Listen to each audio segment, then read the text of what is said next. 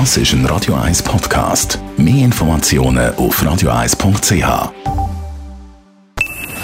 Best auf Morgenshow wird Ihnen präsentiert von der Alexander Keller AG. Suchen Sie den besten Zügelmann, müssen Sie zum Alexander Keller gehen. AlexanderKeller.ch Aber wir brauchen kurz andere Musik.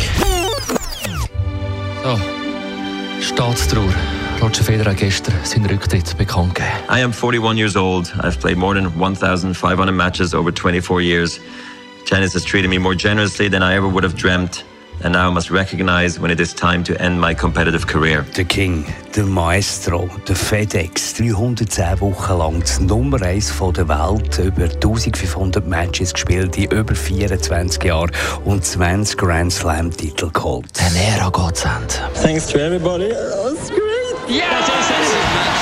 Das ist der Champion in Wimbledon, Roger Federer. Es sind unterdessen vier Kinder natürlich. Es ist viel los in meinem Leben. Das, meine Damen und Herren, ist der Vödli-Blut Wahnsinn. Der 18. Grand Slam-Titel für Federer und niemand hat ihm das zugetraut. Niemand. Nein, man spielt sicher für den Sieg, ist ganz klar. Ich meine, es geht um die Integration. Integri Inte ich weiß es auch nicht, wie man sagt. Jetzt, es geht ums Tennis, das ist das Wichtigste. Where are we from? We are Swiss. We are Swiss. Mighty, mighty Swiss. Mighty, mighty Swiss. Who is the best? Who is the best? We are the best. We are the best. You know what? I'm gonna come to Switzerland and play an exhibition match for your foundation.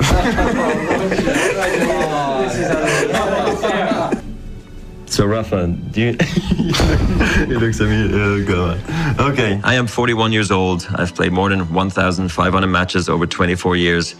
Tennis has treated me more generously than I ever would have dreamt, and now I must recognize when it is time to end my competitive career. Und das ist es. Roger Federer gewinnt. Ich bin nochmal zurück zum Welt Nummer 1 gekommen, 20 Grand Slam Titel geholt. You guys, you fill the stadiums, you make me nervous, you make me go out and practice.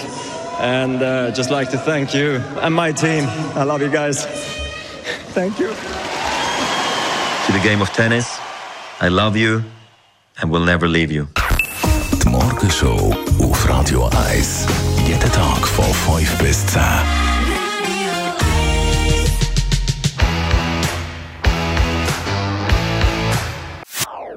Das ist ein Radio 1 Podcast. Mehr Informationen auf radio1.ch.